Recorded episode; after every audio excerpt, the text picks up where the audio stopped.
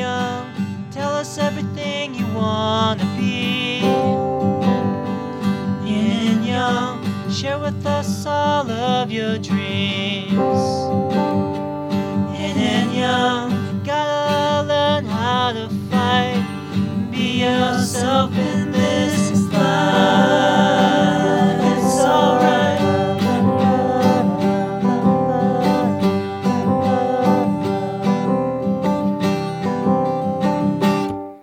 back to Yin and Young, the podcast. Uh, this is uh, James, aka Young. I'm here with Daniel, aka Young or Yin. and this is the first time we're doing it a uh, lot, well, in, in person, um, here at in in Daniel's place. Um, and I'm we're here with. Uh, do you you go by Robert or Robert J Arnold or like how do you what, what do you go by, Robert? Uh, Robert J. Arnold is my full name, but a lot of people call me Fox, the War Fox, you know. But RJ, you know, but Robert J. Arnold, that's the name. So know, whatever. Okay, we're we're here with uh, mar- we're here today with uh, martial artist Robert J. Arnold. Um, so I mean, what we like to st- what I like to start off with usually is um, basically get a little bit of background, your your kind of your life story a little bit for our listeners, um, and then like just don't feel like uh, obligated to give too many details because this will be public. So just just be careful okay. of that. Yeah, yeah. But um, I'll, I'll make sure you know to ed- you sure. can always let me know to edit stuff out later on. Um, so that's not live. Okay, yeah, sure. Yeah. uh, all right. All right. Well, great. Yeah, we're good. so pressure off. Yeah. so real quick, um, I'm a I'm a so uh, here, yeah. Here's a little. I'll do a little intro. Um, I met uh, so I knew him as Fox, uh, uh Warren Fox uh, Mr. Mr. Roger J. Arnold. I met him back in 2000. I want to say like seven or six, maybe 2007. Yeah, something like that. Yeah, yeah, yeah, yeah. Yeah, so about 10 years ago, we met up in like an underground uh, subway station where like uh, he was practicing some moves, right? And what was what was hella funny was that uh, he was doing um, he was doing like uh, these martial arts moves, and next to him were these group of kids like uh, doing hip hop, right? Uh-huh. So all these Taiwanese kids are doing like hip hop dancing, and then uh, I see uh, this black guy doing like some traditional Chinese kung fu moves, and I was just like, "What's what's going on here?" And uh, and and his movement was good. I was like, "Oh, hey, what do you do?" And he's telling me, "Oh, I do bagua." And then from there, it just it just like, "Hey, I want to." Oh yeah, show me some stuff. Wow, it's cool. And then eventually grew into like a friendship. I met his master Wu Guozheng in Xindian area, and um, and then we've just kept in touch on and off since, like social media wise, all that. Um, and then my friend, yeah, and then uh, uh, since then he's like now he's got it's like I met him when he was a single dude. Now he's got kids. It's crazy. So yeah. I know, right? I know. Time changes so fast, right? It's so yeah. It's been ten but, uh, years. Yeah, yeah. Uh, ten years. I can't even believe it's ten till you said it. I didn't even realize it was ten years already. I was like, whoa, really? So ten years since we met, man. That's crazy. Time seems to get faster as you get older. Yeah. Yeah, yeah. It's it's like uh, the way you process it or something. Yeah. Um, yeah, something. Is it? Uh, I was gonna say is like a little bit. Um, yeah. It, um, I, uh, what I'd like to hear is maybe a little bit about your background. You're from Seattle, right? Uh, Seattle, and uh, but before that, I was in Ohio, and in Ohio, that's actually why we got into martial arts. Uh, it was uh, strictly because we were uh, defending ourselves. Okay. And uh, the area we lived in, yeah, the area we lived in had the KKK. Oh. They were uh, so we, yeah, we went to school with all their kids. So our, our dad was like, you know, from four years old, you got to start training martial arts. And uh, we started off doing, you know, like boxing and taekwondo. And then when I got it was something that for us we actually had to use it a lot. I was lucky I had my uh, my two brothers because that's the only reason why it really kind of became a, a, community. It was like me and my brothers, my dad, and so we go to school, we have to use it. We come home and we research it. We talk about what worked, what didn't work. Um, so when we got older, to around uh, 12 years old, we had a lot of uh, experience in how things use, and we knew it was very different than it was in the classroom, but it's the same. Um, but it, it kind of shows you that basically in the class, I think what you get is kind of the uh, two dimensional diagram of how a technique works. And in reality, you have all these different things. You have people who are different sizes, uh, people who are of different athletic ability.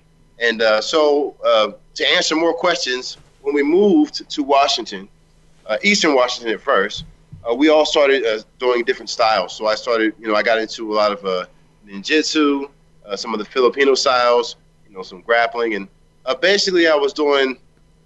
By the time I was 16, I was doing what they would be calling today uh, MMA. I just had, you know, I I had the Bruce Lee idea and concept of just like, uh, you know, take everything that works, discard everything that doesn't work, and uh, I did that, and I, I, I started teaching that at the university. Uh, and I used to have a, spend a lot of time working with all these guys of different styles, um, all good growth and development. Then I went to uh, when I started when I got to the university in Western Washington.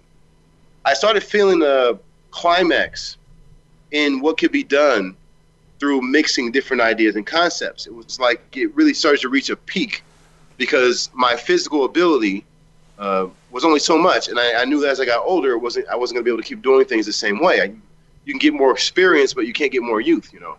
So um, anyway, more questions came up, and then I uh, I started seeing my brother Aaron. He started doing Wing Chun, and I started seeing some of these other styles. The systems were so uh, logical, and if you if you if you had a lot of experience fighting, you realized what kind of questions that there were these guys were answering. Um, so we went into the internal arts, and I went into uh, Bagua, which is why I, I, I studied Chinese, uh, learned Chinese in the university. It was my major. Then I came over here because I knew there was nobody here who was teaching Bagua and speaking English. And then uh, I came here and I started training. I found my master, uh, Wu Guozheng, and uh, he really opened my eyes to all the different uses of the the energy from from training. You know, it's like combat is is the, the what can happen, what can occur, uh, is endless. But what you can do with martial arts, in addition to combat, uh, is also endless. So I kind of that, that was my journey, and I, I, really was, you know, I was blessed to be able to have a, a good teacher to show me a lot of these, uh, a lot of these ideas and concepts are really like the way we see technology today. You know, because before it was utilized like you know for military purposes, and so what martial arts really is has never really had a chance to uh, come out. And so I was I was blessed enough that when I came here, I was able to find some of the uh, remnants of those you know those teachers, my teacher, and and that information. And and so now it's kind of it's an honor to be able to continue that, passing that torch along to the next generation, uh, to my kids, et cetera, et cetera. Yeah. For sure. For so that's sure. me in a nutshell. Yeah, yeah, that's me in a nutshell. You got the whole thing. Yeah. now, like so. Ohio eh, so the move from Ohio to Seattle, so that's like what what we talking about? Like grade what to what? Like from from age zero to like. Oh, so I was uh when we moved from Ohio, I think I was about thirteen, and then uh, yeah, so I like so basically up till thir- from zero to thirteen, I that was all in Ohio, and then uh, from thirteen to about eighteen, that was Eastern Western uh, Eastern Washington, and then from about uh, 18 to 23, that was Western Washington, Seattle area. So that's why I say I'm from Seattle.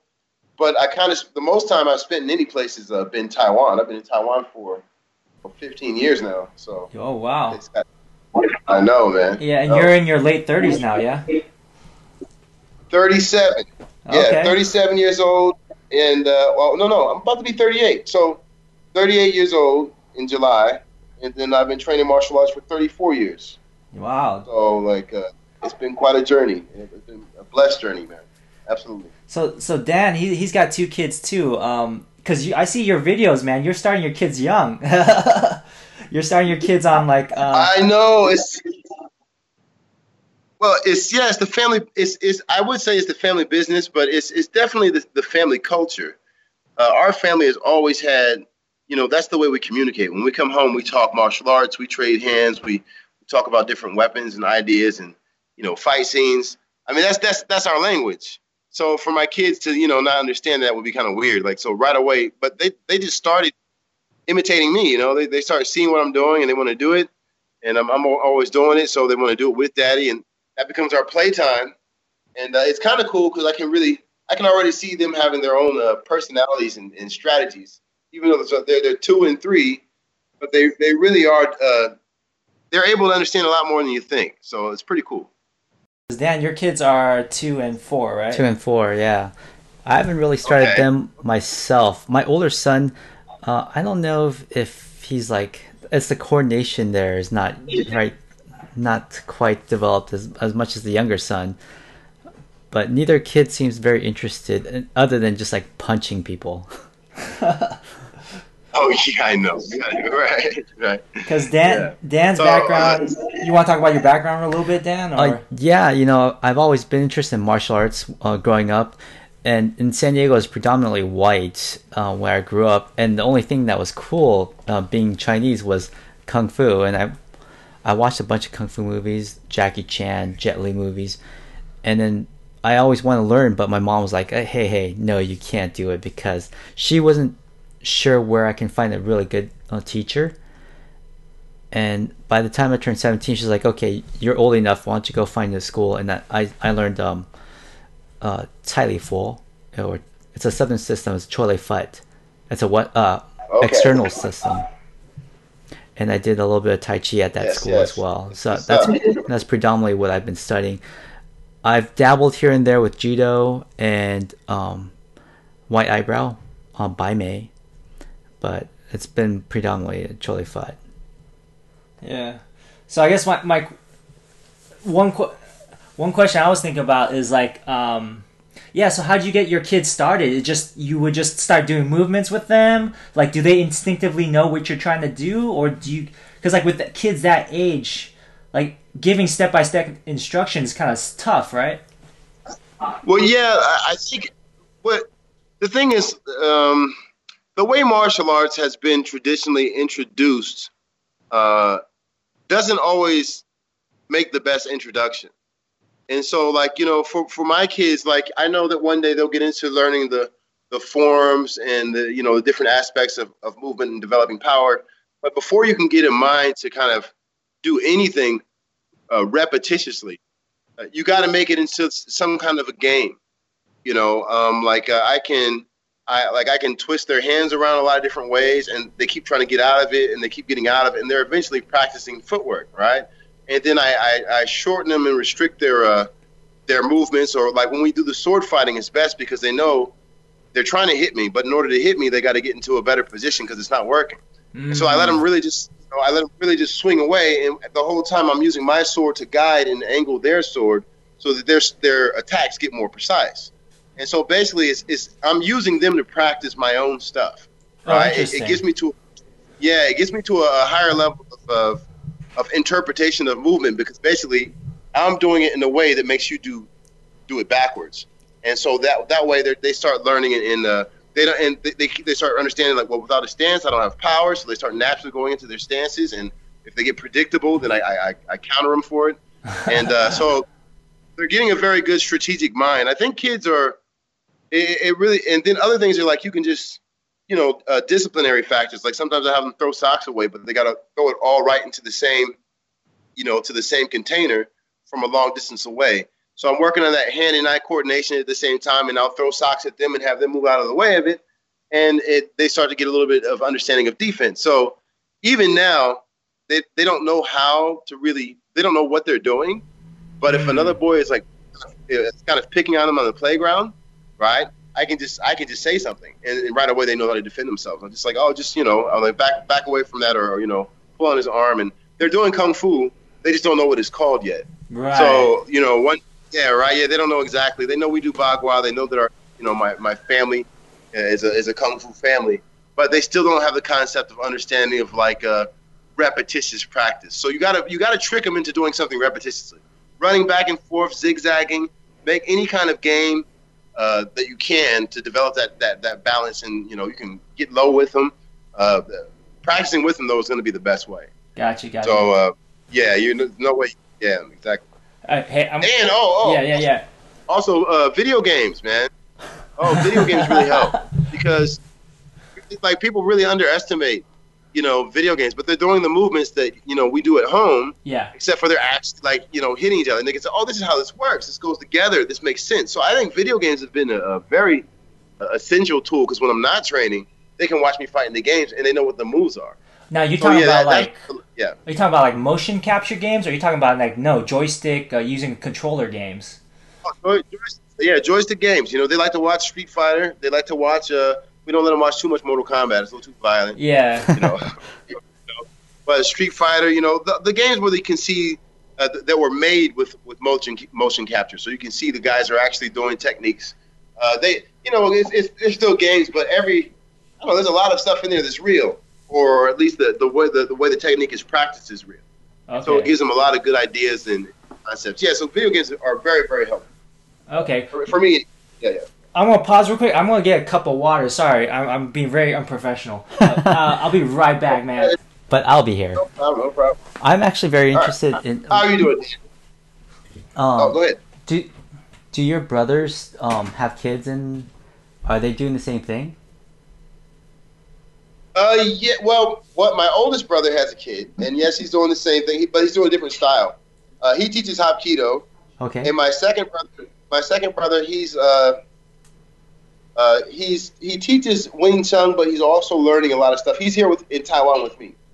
So, but he doesn't have any kids. Huh. And so he's yeah, so he's practicing here. We're, we're all teachers though, but we just teach different styles. How did you? So guys... I'm the only one. Oh, sorry to interrupt you. Go, go ahead. ahead. Go ahead. Go ahead. Go ahead. No, no, no. Your, your question. What was it? Oh yeah, I was just wondering like how you came to like select Bagua and how your brother um chose Wing Chun and how your other brother chose Hapkido. Well, so it's it's interesting because when we were younger, we all had different experiences using uh, uh, Taekwondo at first, right? And so right. it's interesting because I think, uh, like, even if you're doing the same style, you don't nobody does it the same way. And so for us, what happened is we run into an issue with the technique. So I think we all we all got in the same situation. We all kicked the guy. The guy grabbed our leg, you know, and uh, threw us down to the ground. And then we had to get up and start over again. And so what my brother Eddie, when that happened, he got thrown to the ground, and then he got up and he just started wrestling with the guy. And uh, so afterwards, he went into more wrestling, hand manipulation, you know, jujitsu, uh, hapkido. He went that route. My brother Aaron, what he did is uh, when he got thrown down, he got up again and he threw a, a, a hand combination instead. So he went. Now he does a lot more hand technique stuff. Uh, you know, Wing Chun and uh, you know various styles related to that. So more handwork. And myself, what I did is I when I got thrown down, I got up and I threw a, a fake movement, and then I kind of countered with a you know with a footwork step, and then I just kicked him in the face anyway. So what I did was I got trickier. And uh, what I think Bagua for me, the biggest aspect of it is just like it's very deceptive. It, it, makes you feel like it's going one way and it's going the other. That's how I think. That's how it works. So we're all, in a sense, reaching for our own style. We just don't know what it's called yet, right? And whatever style you do, you're already reaching for that. So as soon as I saw Bagua, even though I was doing uh, MMA, you know, I realized I was like, I'm doing the wrong style. This is what I need to be doing and uh, as soon as I touched it, it was exactly what I thought it was going to be. You know, and so that's you know, life is is full of uh, you know mysteries and gifts, right? So, uh, but I, I think that once you find what you like, don't worry so much about what the world is thinking because the world is very confused. You know what I mean? Um, they they'll give you they'll give you advice on something, but they don't even understand what it is and uh, that's what we got to be careful about because we're only around for a couple years. We're here on Earth for you know maybe maybe a hundred years if you're lucky, and within that time period, you will touch on things that are thousands of years old. And so, if you can make a decision, you know, in two years about something that's thousands of years old, that doesn't say anything about you know the art or what you've discovered. That says more about your own arrogance how could you assume you know everything about something within a small limited time walking on the earth? You feel what I'm saying? Yeah. yeah, yeah. So, right, yeah. So what I do is myself is when I see anything, whatever it is, whatever martial art or or uh, craft or or uh, political thing, I take a step back. I look at it and I'm like, I don't know anything about this. I am just a you know a baby as far as time is concerned. So what can I learn from this? And if if at any point something seems to be wrong, well, it's obviously not wrong with the style. It's something wrong with me, right? Like even when I did Taekwondo and you know I got thrown down to the ground, I got back up right away. I was like, damn, there's a problem with my Taekwondo. I'm not saying there's a problem with Taekwondo. That is arrogance. That's ridiculous. Like, you think you're doing everything right, you know, and everything. How, how, how is that even how is that even possible? So the real answer is there's something wrong with your understanding of what you're doing. And uh, through research, if you want to, if you're if you're interested enough, you can figure out better ways to do it. Now, if you're just looking for an excuse to, because I, I think a lot of people now are looking for an excuse to be lazy, but it's very interesting because we're not trying to be lazy in a physical way. People are very intense in exercise. They'll go and they'll exercise, they'll lift weights, they'll play basketball, but they won't think about what they're doing or why they're doing it. You see what I'm saying? Yeah, yeah. So like that's the laziness comes from you don't want to expand your mind. You don't want to understand your reality to a deeper degree. And so when you say that like, you know, a style doesn't doesn't work or, so, or something like that, what you're really saying is like I'm not interested enough in understanding more. I don't want to expand my understanding in that realm related to that, right?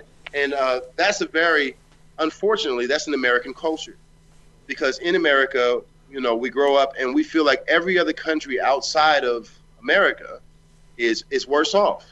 They're doing they're not doing this right, is poor, they have these, you know, whatever reasons that we say so that we don't have to explore another language. Because we, we pride our we pride ourselves in only being able to speak one language. We pride ourselves in, in, in what we don't know and understand.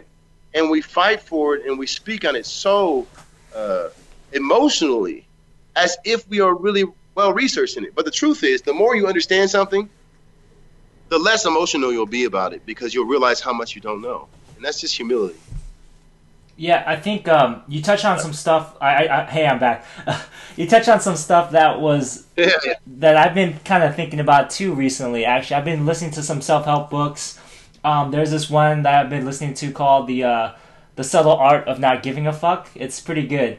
Um, and Yep. one one thing is well, basically it boils down to like what what should you what should you give a fuck about, or what's what's what's worth struggling for. Yeah, yeah, that's right. Yeah, yeah. That's because right. there's so much there's so much noise out there and if you try to do everything, you're going to get drowned, but then by like all these people telling you, "Oh, this is how you're supposed to be great. This is how you're supposed to live your life."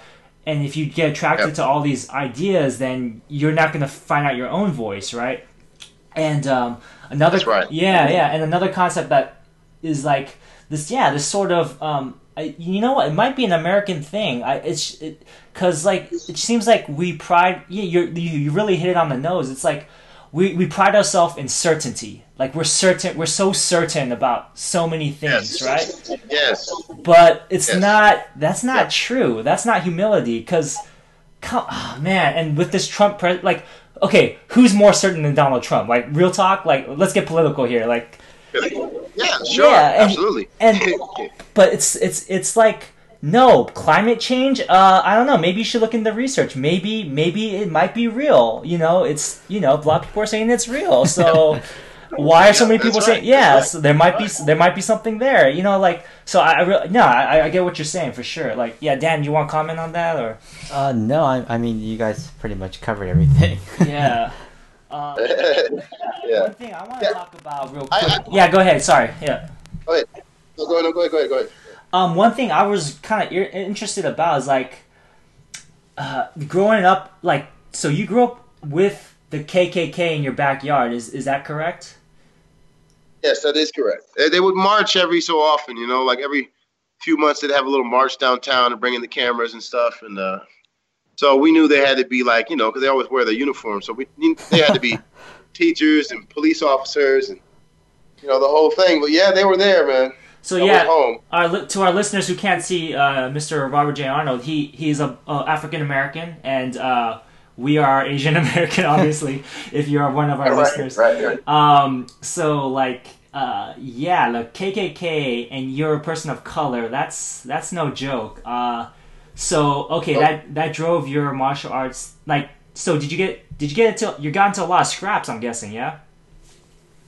We between me and my brothers, you know, I would say we've been in you know at least you know, gosh, it's hard to really classify it because some things are fights, some things are scraps, but you know, you know, at least dozens, at least three dozen something fights while we were still in Ohio.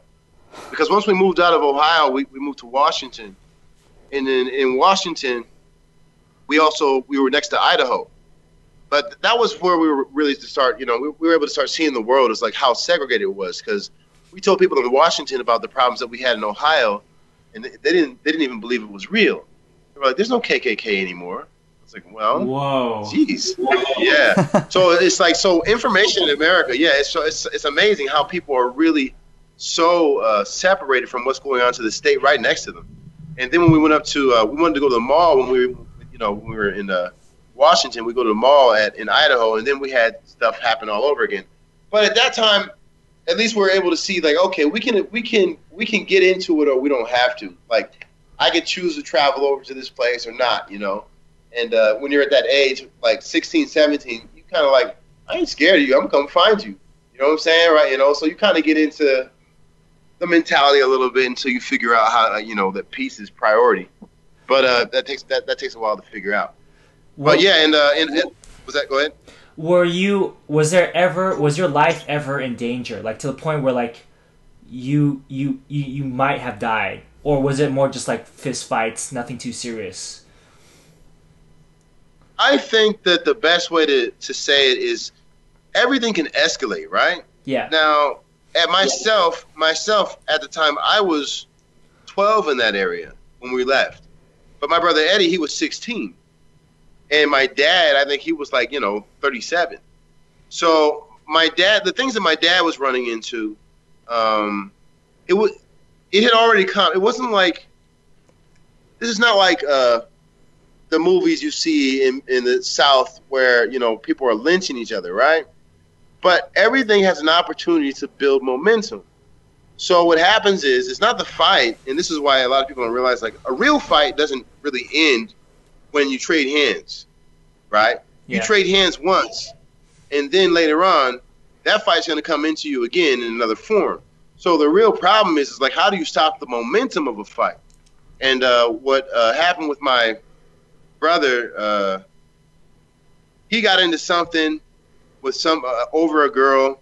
The father got involved, and then, uh, you know, my dad had uh, plenty of times he had to wait by the door with a shotgun you know and so that was yeah so that was kind of that was but that wasn't like it wasn't like that was okay. It wasn't like uh people in the in the town would accept a whole bunch of kkk people you know suddenly just you know killing black people. So it was everybody kind of had to play these rules but the momentum was always building up so for myself being 12 i i would play praise god i was i was in always just scraps and fist fights when i got older uh, and we were in washington I think that you know, fortunately, we really we got into some thing, we got into some issues and situations, but I think we were always able to de-escalate it before the fight grew into something more. more.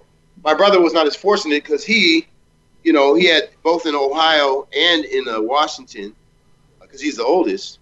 So he ran into you know much more mature problems, and he had times where people were shooting at him, and uh, so in, in in Washington, so we had to go back to you know to Cincinnati uh, with our with our grandma. So it just, your life is always in danger, but it depends on if you want to go there or not.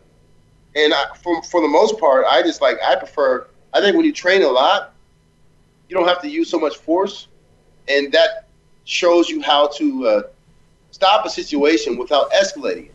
See, like that's and that's kind of the reason why I went into internal arts because you don't really have an option. If you're gonna, if the only thing you have is striking and hitting somebody, then no matter what, this fight is guaranteed to escalate. Yeah. You understand? It's guaranteed to escalate. But if, if you start to figure out other ways where you can stand in postures to make people miss, make people fall down, and you know choke them out or whatever, wrist lock them, all that stuff, you can end the problem without even making him look bad. And so he's not going to be thinking about you. Uh, you know, like I said, my, one, one other fight my brother got in with the he kicked this guy, you know, in the face, and fractured his jaw in three places. And uh, after that, the guy almost died in the hospital, right? Oh wow! And yeah, so after that happened, it was like, whoa. We all kind of took a reflection uh, of what are we? What is this stuff? You see what I'm saying? Like, what what is this stuff? It's like well, I'm just trying to defend myself, but every year we're practicing, right? Everything gets harder. We were everything everything gets faster. It keeps getting better, and then all of a sudden, the things that you used to do are no longer acceptable. You, you're no longer, you know, like when you're 10 years old and somebody's calling you names, sure, kick him in the face. He's, he'll be fine, right? You know. but once you once you've been doing that kick kick for an, an, extra 10 years, you know, when you're 20 years old and somebody calls you a name, just let them call your name. You know, you can't you can't afford to get involved with what the world is doing anymore because the world is not the world is and is not developing. For the most part, they're kind of trying to stay in the same place. You have people who are developers, and they go out and they basically take society to the next level of understanding. Whether you're talking about technology and you know Steve Jobs and you know just different ideas. You have people who are pushing things forward. Well, I think that in the martial arts world, uh, you have people who are really just trying to see who they can beat. And that does not even take development.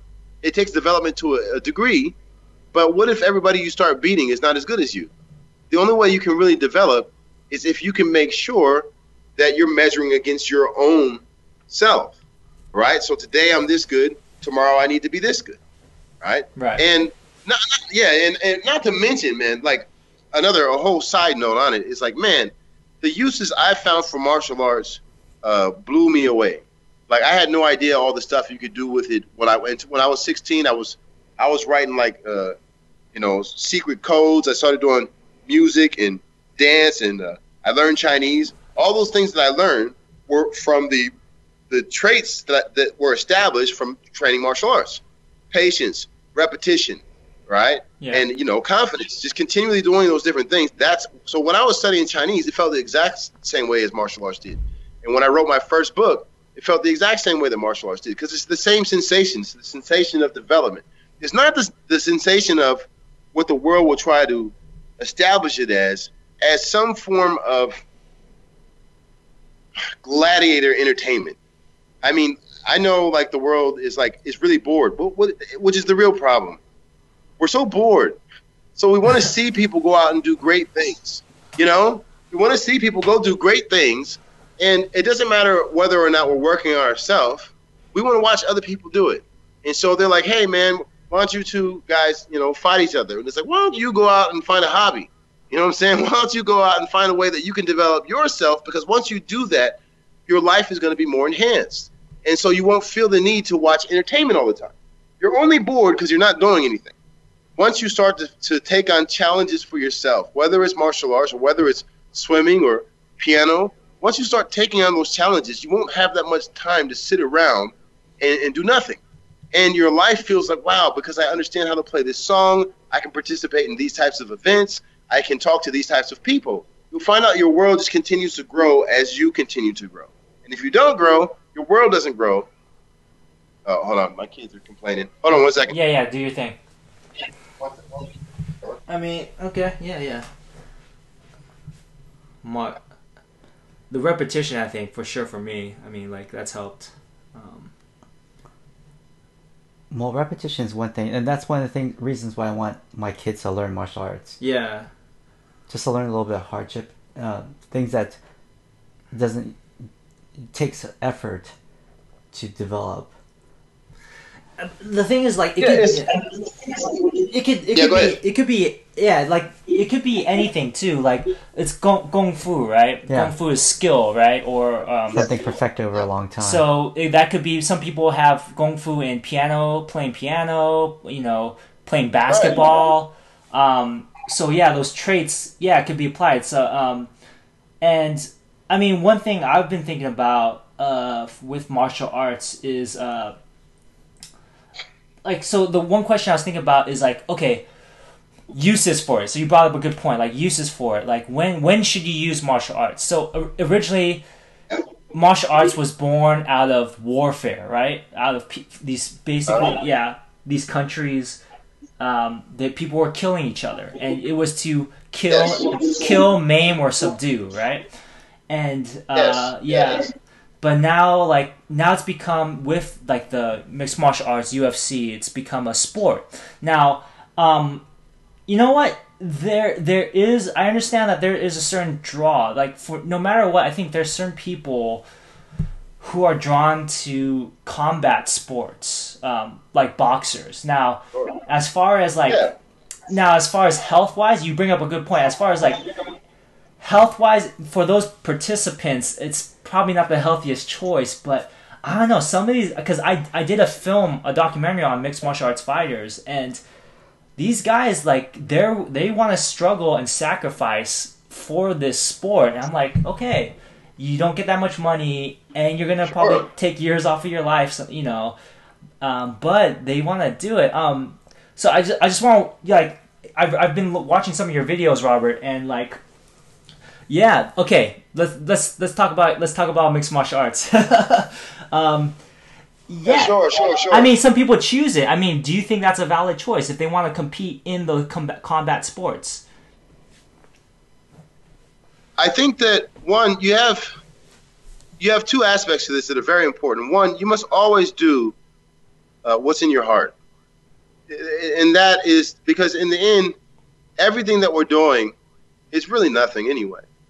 It's like we're gonna come, we're gonna say some stuff, we're gonna do some stuff, and we're gonna die. You know, and so if you don't do what's in your heart before those times, before that time you pass out, then you kind of wasted your time. And so, so, it, and there are people obviously that do have that in their heart to go and fight and compete, and they're doing the right thing because they're they're following where, where you know where their heart is calling them. The the downside being is that we're very inf- we're very easily influenced as a species, and so what is in your heart might not really be what's in your heart. It could be in your head. Oh. And it could be something that you you've heard so many times and you've been fed so many times, right?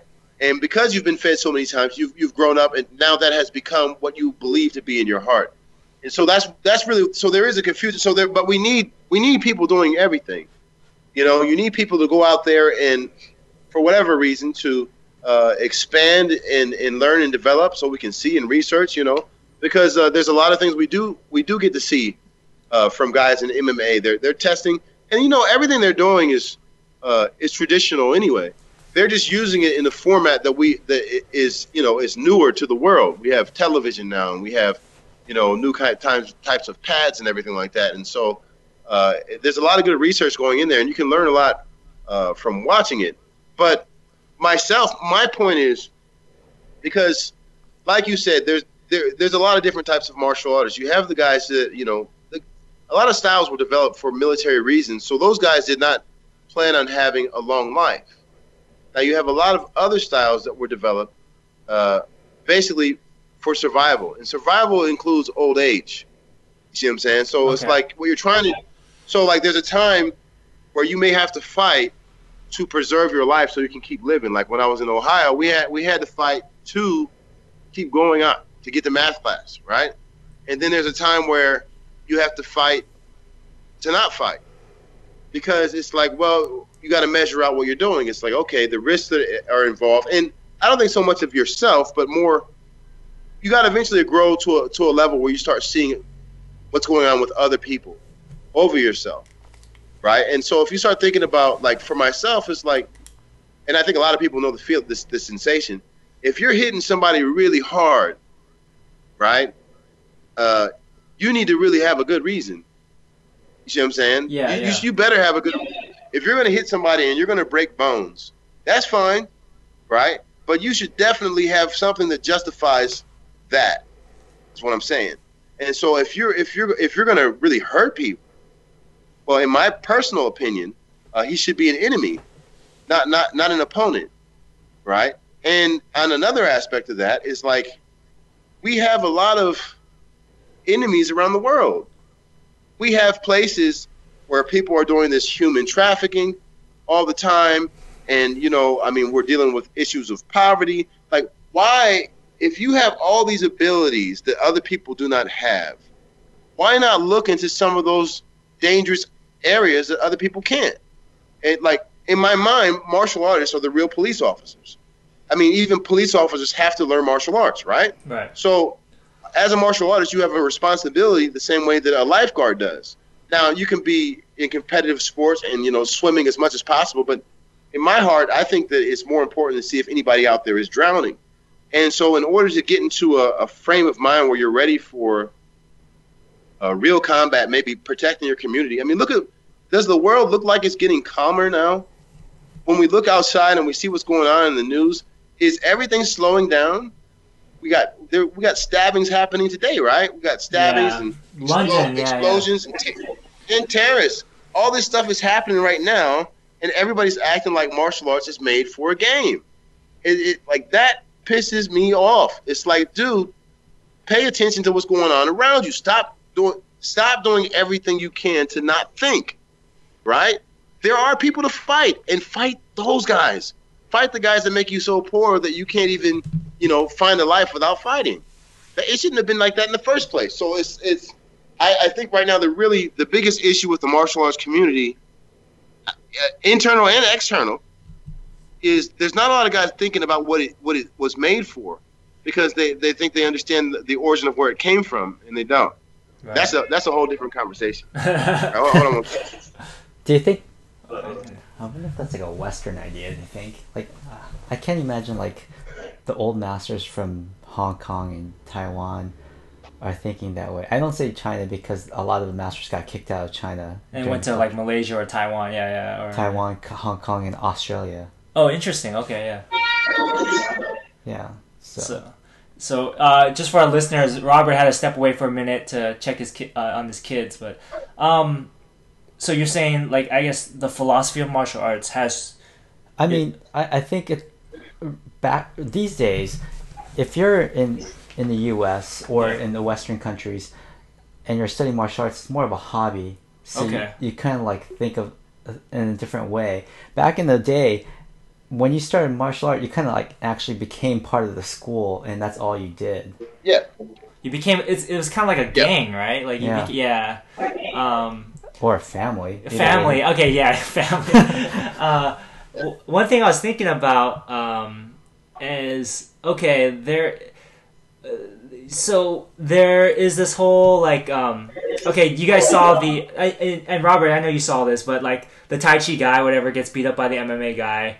Did you see that video, the 10 second video? Yeah, whatever? yes, yes, I saw that. I saw that. Yeah. Yes, so, yes, um, yes. I, I, we, we since we're talking martial arts, let's let's touch on it for a bit. I want I don't want to talk too much about it because I, um, here okay here's here's my take on it real quick. It's just that he actually did a he did an interview afterwards. There's like a 20 minute interview in Chinese he did with a Chinese reporter, uh, Xu, Xu Xiaodong, I think is is, is the MMA guy, and uh, for the most part he he understands that traditional martial arts there's some good stuff there. Tai Chi, Wing Chun, all those stuff, all those things, yes, right? yes. But he says 99% of those people don't can't fight. And you know what? I mean, I don't know. I don't know if that's the right percentage, but I mean, most of those people don't do it for fighting, right? We're going Yeah. back to that thing about like health, or they do it for other reasons. Yeah. So no, yeah, it's true. A high percentage of those people probably can't fight, but dude, like there's some Tai Chi guys or some guys who do Tai Chi and other stuff that like could whip ass, right? Yeah. Um, and I Yeah, and- absolutely. yeah, and it's it, it, it comes down to individual versus individual, right? Yeah. Because that MMA guy, yeah, he's been training for a while, but then like you got you, you got also see who is he challenging? Like some Tai Chi guy who just does only Tai Chi, then I'm sorry, but like Yeah. you gotta do Tai Chi and some other stuff, like some ground fighting, some whatever, to like you know figure it out. And there's guys who do that. There's like that that um, Nico Chipshack guy I sent you guys videos on. He he does Tai Chi and he does mixed you know Brazilian Jiu Jitsu. And like you said, back to your point, Robert, it was like all these arts. Um, basically, Brazilian Jiu Jitsu is based off of Jiu Jitsu, which is which is uh, uh, which has influence from judo and all the Japanese jiu-jitsu traditional jiu-jitsu forms from Japan which could be related to the Chinna of China. I mean, I'm not too sure about the lineage, but we can we can we can we can trace it if we want to. Um, I mean, come on, like yeah, and all the and boxing, like Western boxing, is only like Western boxing. They used to have their hands like way out in the front. Is like kind of ineffective. But then the Filipinos, they start bringing it closer, right, and showing up and like, dude, it, it's just the evolution of the art. Um, Yeah. so I don't understand this whole traditional versus. Basically, my point is this traditional versus MMA thing is kind of already a weird question to begin with because, like you said, Yeah. MMA is based off of traditional arts. Um, I mean, so the Xu Xiaodong guy, and I think they're making him out to be more of a demon or anti-traditional traditionalist than he is. I guess for to make ticket sales or whatever. But um, for the most part, it's just individual versus individual and taking what they want and need, you know, from the arts and using it. That that that Tai Chi guy. That guy looks like he sucked. like real talk. I'm sorry, Yeah. but but well, and that's but yeah. Do you have some thoughts on that's that? what Yeah. Yeah. It, uh, that's what Xu Xiaodong was doing. Like, I think every martial artist, internal or external, like if they under, if they actually heard what Xu Xiaodong was doing, are in agreement with it. Uh, because what he was doing is saying that this guy said he had an invincible punch and nobody could hit him and all these different things like that. And you know, uh, martial arts uh, has always rivaled with um, magic in in the world in the you know the Asian world, and so a lot of people are more interested in magic than they are in martial arts, and the two worlds haven't really been uh, separated because at a high level of martial arts you can do things that really appear magical or like a very high level of science in physics, right? Uh, but it's much easier to pretend you're that good than to be that good, and with the way society is now, with everybody trying to make uh, money and you know having occupations and different things well there's not a nobody's researching it. it it's not a question of just individual versus individual it really comes down to a question of research. Like you said with boxing boxing when it first began it was very very ineffective. But think about how all of the millions of dollars that have been invested into it all the coaches and people practicing and champions that came out and then those guys taught more people man it has been like just enriched with resources. Right. and of course now, you know, and people, and that's that's the other thing for these guys in the in the in the Eastern world of martial arts. If it, like my dad taught me real young, if you think boxing doesn't work, you're stupid.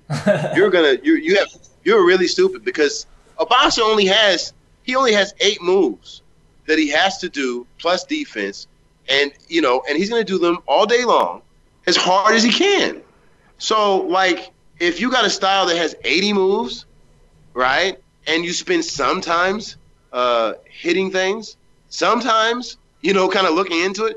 It's going to take you a lot longer to digest that. So one, I mean, like, and it's fine, whatever route you want to want to choose. Because I think that like there's there's advantages in both. You know, like uh, I think boxing can really help you really quickly to defend yourself, but on the long scale, you might be able to find more enjoyment in being able to do more, it, it- depending on how you think. That's that, whatever, you know, like. But I think that what the, the big issue is is that in Asian martial arts, there has they haven't researched them against another style, and, and you know with the with the with the new world, uh, really at all. We everybody here is, is a martial artist plus, uh, you know, you're a teacher. You're doing all these other jobs to support yourself, and so and even in that, there've always been so much mystery. The reason why people can go out and do these demonstrations and like pretend they're pushing somebody and and everybody flies back. Oh God. pretend or not pretend like you, like you see those all the time right? The reason why that happens is because everybody all the real martial artists are just so polite. They're so polite that they they watch it and they're just like well you know it's not my business. They know you know what i mean? They know it's not real because we practice every day and stuff like that doesn't happen. You know we're hitting stuff we do it every day and that doesn't happen. So what we do what they end up doing is like it's like well you know it's not my place to say you know and so they let it go. And you get more and more of these guys. And so what Xu Xiaodong did was came out and he just put one of those particular kind of guys in check. And it's like that's a good thing. That's how people used to handle things. It's not we're not in the wild west anymore where it's uh you know where that's the way things go down all the time. But it does it does it, it doesn't do anything but help us but what America did with, with, with the American media did was they ran that into the whole traditional uh, verse, you know, modern. Right. Because American media is the same one that also turned uh, you know, East Side hip hop against West Side hip hop. And you know what? That that was wow. how they stole hip hop. You see, they like the media is so manipulative. All they want to do is have ownership over it. And so, how they're going to get ownership over something that's thousands of years old and from Asia, they have to retitle it, right? Retitle it. It's modern, like it's always been theirs, right? This is effective, and this is the place where it's used, and this will prove, right? You know, you are either a martial artist or you're not. So the, the, media always has its own agenda. This is not really between martial artists. The media just wants to own it, like they like they like they took skateboarding, like they took jazz. They're always going to find a way to get their hands on it and take it so they can sell it, right? It comes down to money, and so it's it, this is a. Uh, but it, you know, it creates it creates opportunities. But if people are, are paying attention, yeah, I, I don't really know where, where people are, are at in their understanding of what martial arts is. But the majority of people are basically just swept up by the the loud noise, you know, the, the whole Trumpness of everything. And so they hear that, oh, yeah, modern over MMA. And they, they, they don't even think about what it means. They don't even think about what it sounds like. It's like, how can you, even if MMA was more effective, like I'm, I'm just saying this, devil's advocate and everything, even if it was, right, you know, like seriously, right, uh, it's still based on what was before it. So you're talking about like, you know, one form of, you know, do you like algebra one or algebra two? that would be at the very best it's still the same thing right now in in my in my world uh i can easily what i'll say is that like you have to get in there sometimes and trade with people you don't know to understand what your what your art is all about um but there's a lot of damage that's going to be done in that learning process that's fine you can do it for a year a few years you can kind of go you know maybe do it once a year. However you want to you know, align your schedule to make sure your theories work. You got to make sure you're not doing dance, right? And the only way to know that is to, to see how the physics actually works. There's a lot of stuff that works just fine, but you're using it way wrong at the wrong time and it, maybe even against the wrong guy, you know? Mm. And uh, so, you know, like there's there's ways like if you want to, you can measure your stuff. The thing is, these guys are coming in here, like I said, without any fighting uh, understanding. So most traditional martial arts is meant to deal with a single oncoming attack, right? That's just how they practice it. That's just how it's been laid out because they pass it down from scrolls and they look at the, you know, the book. Imagine if you were looking at a boxing book, you know, and you saw pictures of it, you think it was very still, you know, kind of, you know, uh, sharp kind of movements, right? Yeah. You wouldn't realize that people were bobbing and weaving and sticking and jabbing and using all kinds of footwork to use those moves. And that's the same thing that happened with, with martial arts. There's all these different ways that were common sense back in the day, how to move and adjust your range before you do a wrist lock and before you, you know, how to distract somebody and get in. That was all common sense back in the day, right? But after, you know, years of just like, you know, you have the Great Cultural Revolution, which really just destroyed the ego of martial arts, in my opinion. For sure, yeah. A lot of guys, you know what I'm saying, just like it just, it just, it just crushed their, uh, you know, their confidence in it. And so they just put it down and they didn't even pick it back up again really for the most part until Bruce was like, "Hey, this stuff is actually pretty cool." And people, like, yeah, this is pretty cool. So it kind of, it's like you threw away all these books on it, right, and burned them all up, and now it's cool again. And so now who you're going to have be your representatives are these guys that I grew up watching. I love, but the reality is, is like you're, you know, we're watching uh, Jackie Chan, who is a uh, he's a performer, right, and he's he's he's a great he's a great performer, and and in many ways, what he does is more dangerous than martial arts, right? Uh, you know, you know what I'm saying? Like, there's yeah. not martial artists jumping off buildings to, to prove a point, you know?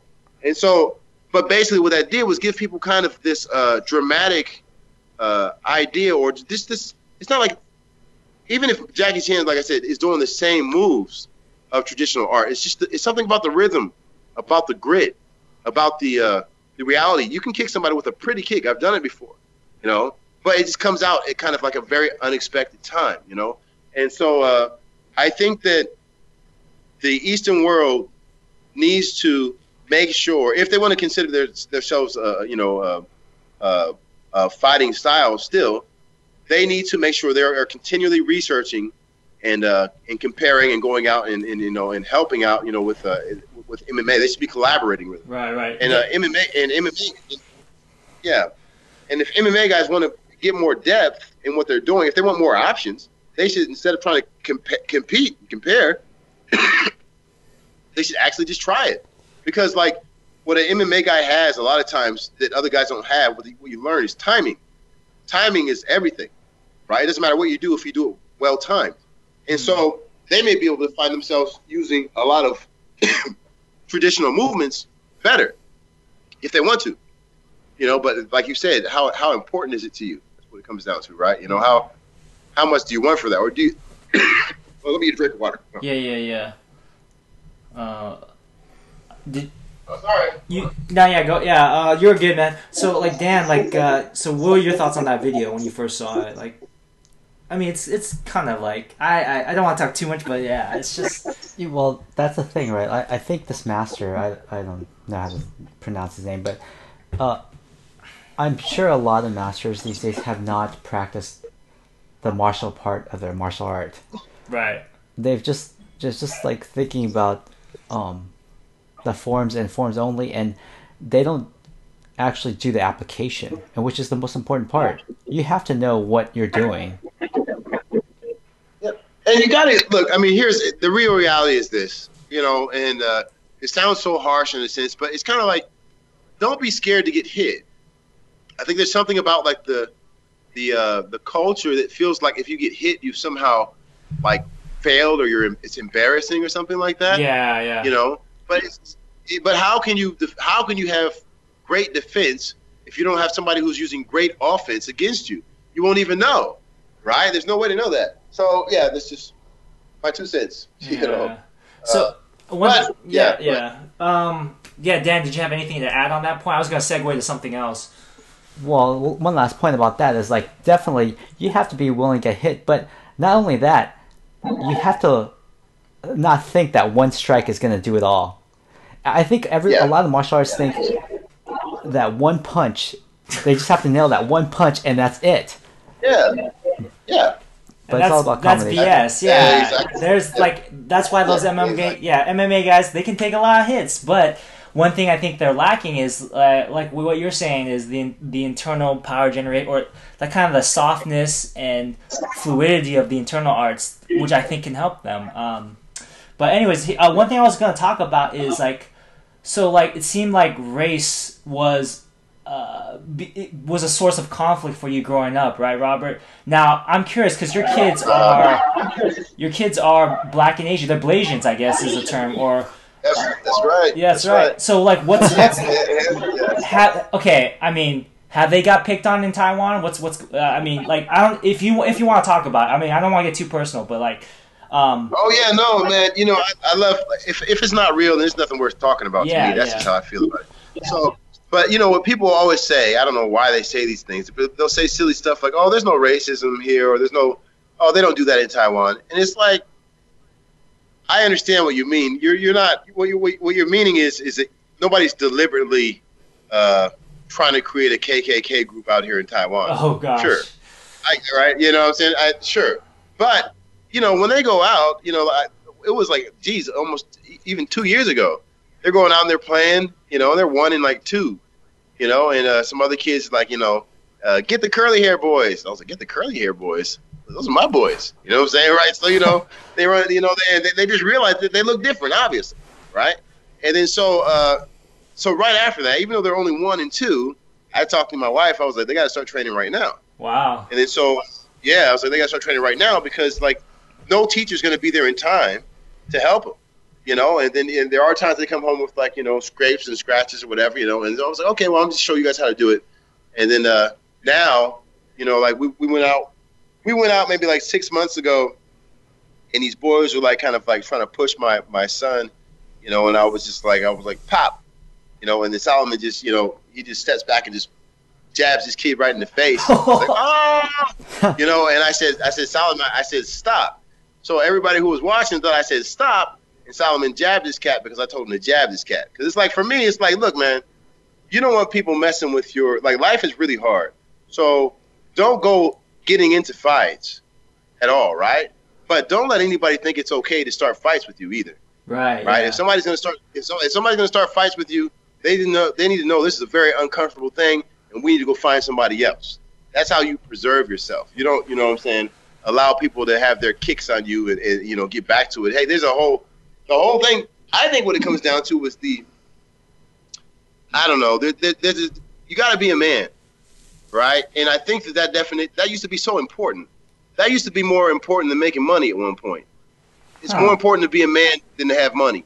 And what a man really included before was aspects. One, yes, you had to be tough, but two, you had to be honorable, right? You had to have you had to have honor, so you had to think about what you were doing. But the same account, like you can't be scared to fight, but you can't be scared to not fight. You know, you got you can't be manipulated by what people think about the situation. You have to call it what it is, you know, and, and let it be.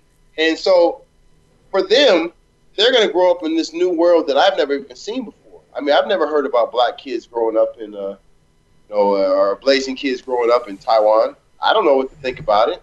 You know, I don't know what, what to know about. I know they'll be able to fight. I know they'll be the best moving kids on the playground. You know, and I know that I'll teach them to be humble and be nice. And uh, Taiwan is not perfect by any means, but I have never had I've never had an issue here because, uh, gosh, I mean, like let me see, I've had issues here because I was black, but in 15 years, you know, maybe two times.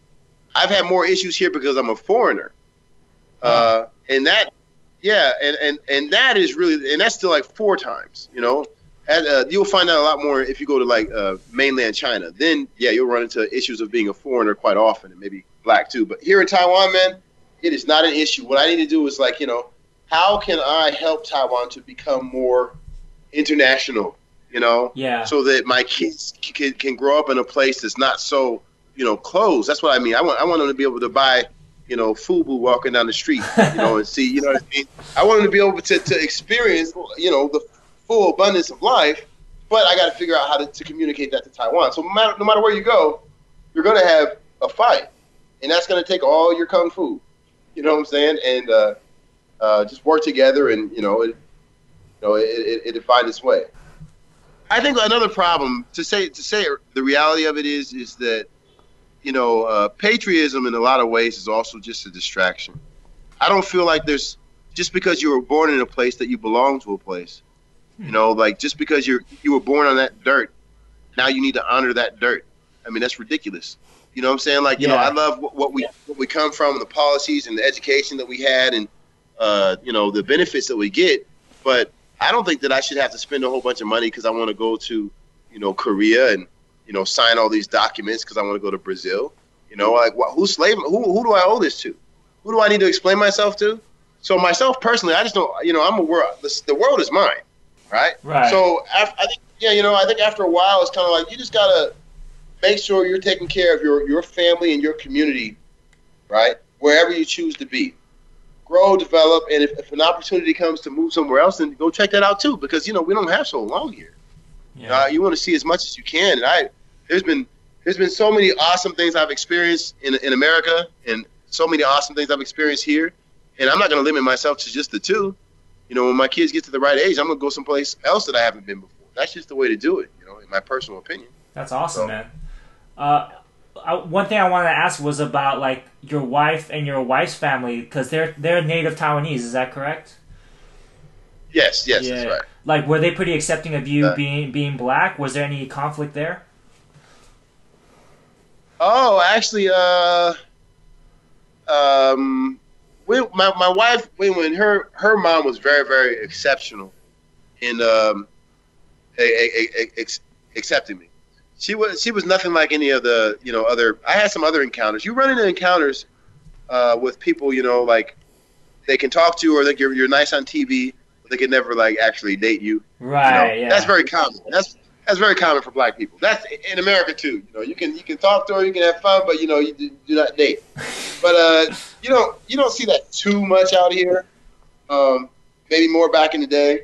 I think after Obama became president, it really changed a lot about how black people look out here. Oh, cool. But when yeah. I met my wife, yeah, yeah, well, my my wife was so uh, her her she had never considered it before. She she was just like you know I'm Taiwanese, and she never thought about you know being with a foreigner before. But we had very uh, I don't know, we just had such a connection and communication, and you know, it was like exactly, you know, what what we needed, and uh, and so her mom was just so inviting of that that like, you know, her mom invited after we started dating for like a, a year, you know, her mom invited me to come live with them. I was like, oh my gosh, wow. I live with.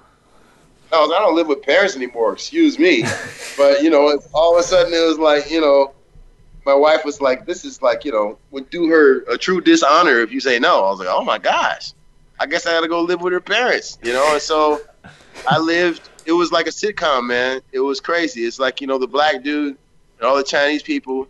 I just wake up, you know, how you guys doing, you know, and got used to, you know, they cook good food and we had a great time.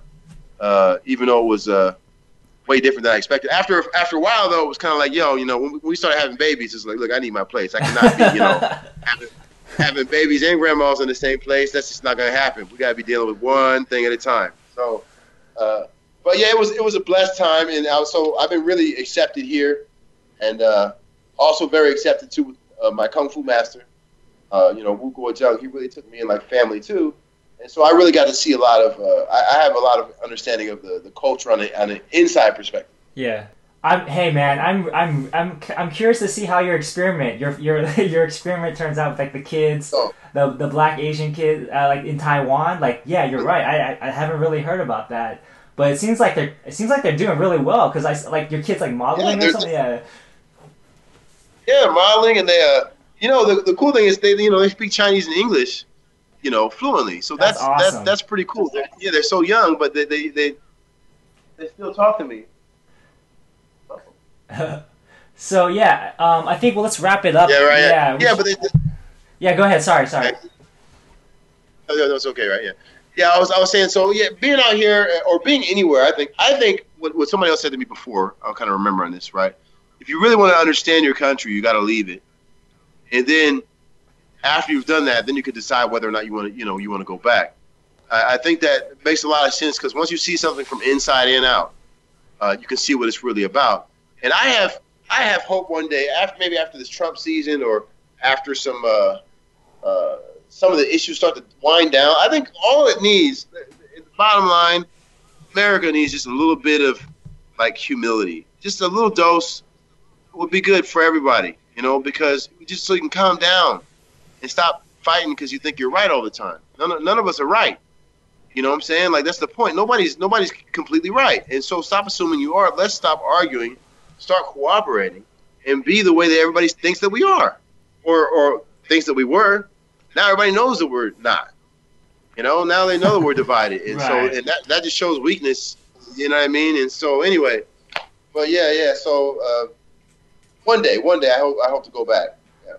I feel you, man. Um, so let's wrap it up. Um, I think what, what do you like to do, Dan? Do you want to do a language corner? Or you want to do like a martial arts tips? Um, I think we should probably do a martial arts tips because I mean we've this whole podcast has been primarily focused on martial arts. Okay, okay. And oh. Robert's actually doing some moves right now. Oh, nice. I'm gonna take a screenshot. Yeah, nice. um, Okay, let I'm me. Sorry, sorry, sorry. I can't, I can't, I can't help myself. Very, yeah, yeah. Yeah, I feel you, man. I'm, I'm copying you right now. um, okay, let's do a martial arts oh, tip. Right, right, right, right. Uh, Dan, you want you want to lead us with like a tip you're thinking of, or you want me? I, I have to think about this one. Okay, let me. Uh, so uh, one tip I've been thinking about is I've been doing a lot of 站桩. Uh, so like that's like standing still. I've been doing okay. that. Uh, I yes. tried. I've been doing like where you're like you pretend you're like holding a balloon and you just stand there and you just try not to think too much.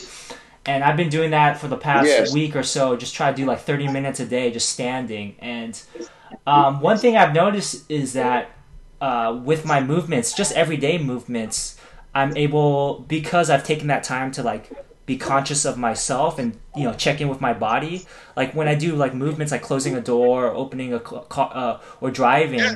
i'm a little bit more yeah. relaxed and i have more intention in each of these things because i yeah. feel i can kind of think so right. my, my martial art tip for today is try practicing uh, maybe standing meditation or maybe even sitting meditation basically taking time where yep. you're not thinking or uh, you know you're not taking in any input. You're just sitting there or standing there and you're just chilling and checking in with your body because yes. i think i don't know for me by standing still or by sitting still i think i move better. Does that make sense?